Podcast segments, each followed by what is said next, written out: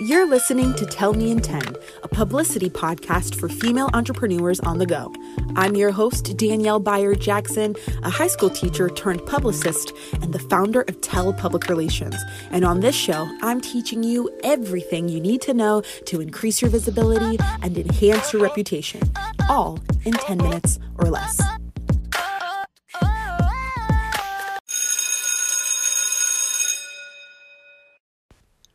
All right, ladies, class is in session.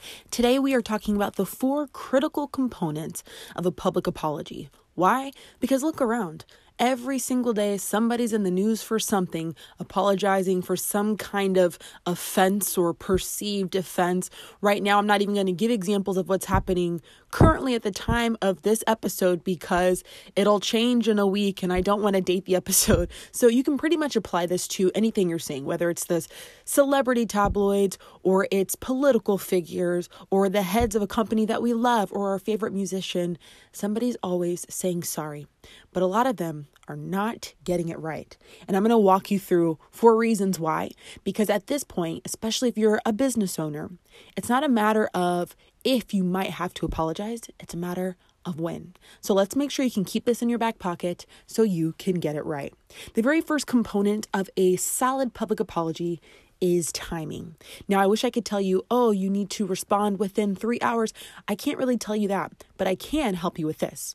One, if you apologize too quickly, you run the risk of it looking like a knee jerk reaction and something that's insincere. Something you're doing in a perfunctory way, meaning, okay, I know I have to say sorry, so here you go, sorry. And it also shows that perhaps you haven't taken enough time to genuinely reflect or to uh, research a little bit or to uh, correct your behaviors if you respond too quickly. So, timing can't be too quick. However, on the other side, if you wait too long, you're putting yourself in such a sticky situation because the longer you wait, the more time you give people to speculate as to what happened, the details, what's going on behind the scenes. And so now, once you do emerge, it looks like one where you put into a corner, and so now you've been forced to apologize, and here you come reluctantly doing so. And now you not only are offering your version of what happened, but you're combating against the misconceptions that have built since the incident was made public.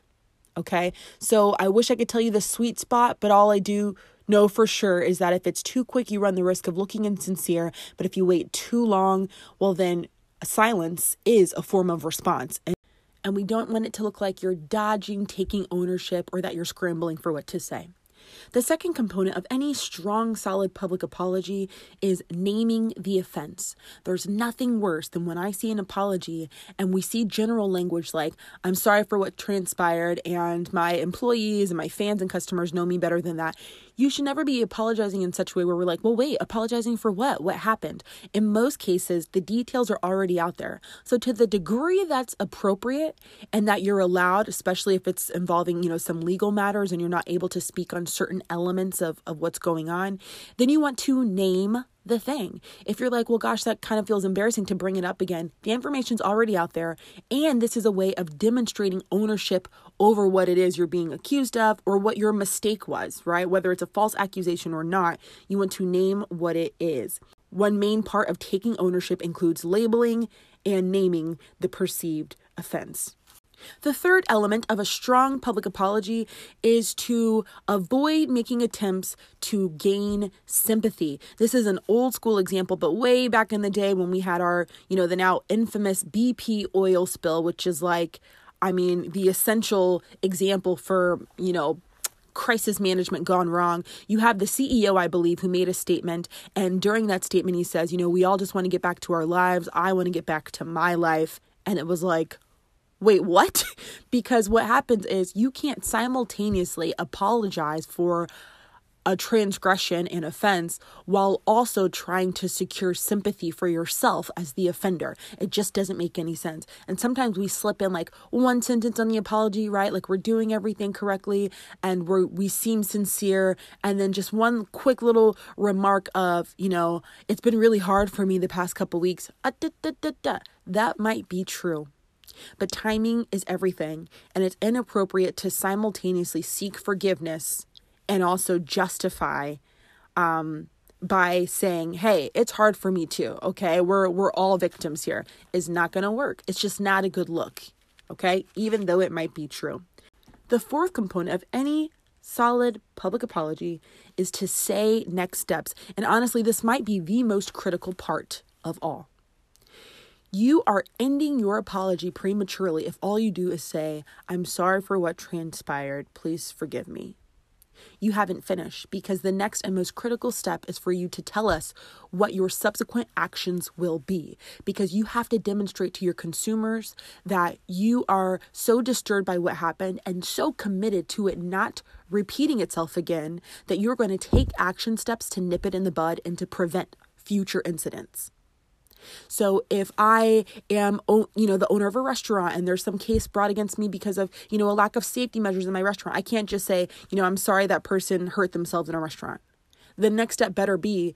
And in response to that this you know made us aware of some other measures and in ways where we're vulnerable or you know ways that we are exposed. And so we are working hard to do the following three things to make sure that that doesn't happen again whether it's training modifications in the building itself and we're also going to communicate blah blah blah. I don't know.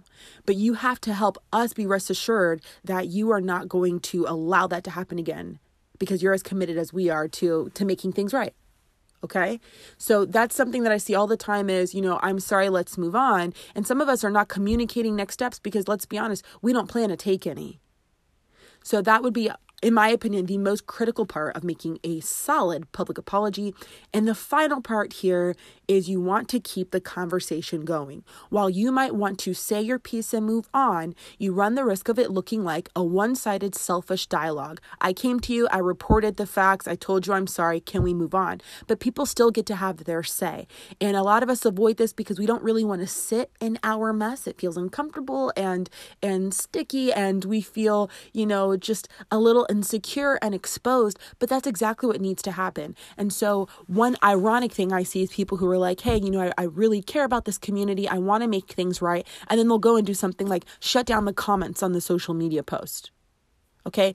What this does is communicate to me you don't want to hear my voice. This is not a two way dialogue. You want to tell me what you want to say and then roll out and leave we have to extend that same opportunity to our customers and clients. So how can you demonstrate that? You know, you've developed some kind of hotline. You know, in crisis management, sometimes we do that to show that, hey, we want to continue to get your questions. We want to continue to give you answers and be transparent. So they develop hotlines back in the day, or, you know, um, they leave social media comments open so that they can have a conversation with people and ease their minds.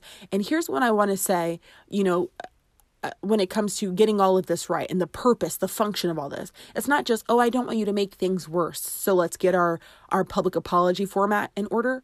It's because if this is done the right way, believe it or not, you might end up emerging stronger than before when it comes to public sentiment for your brand.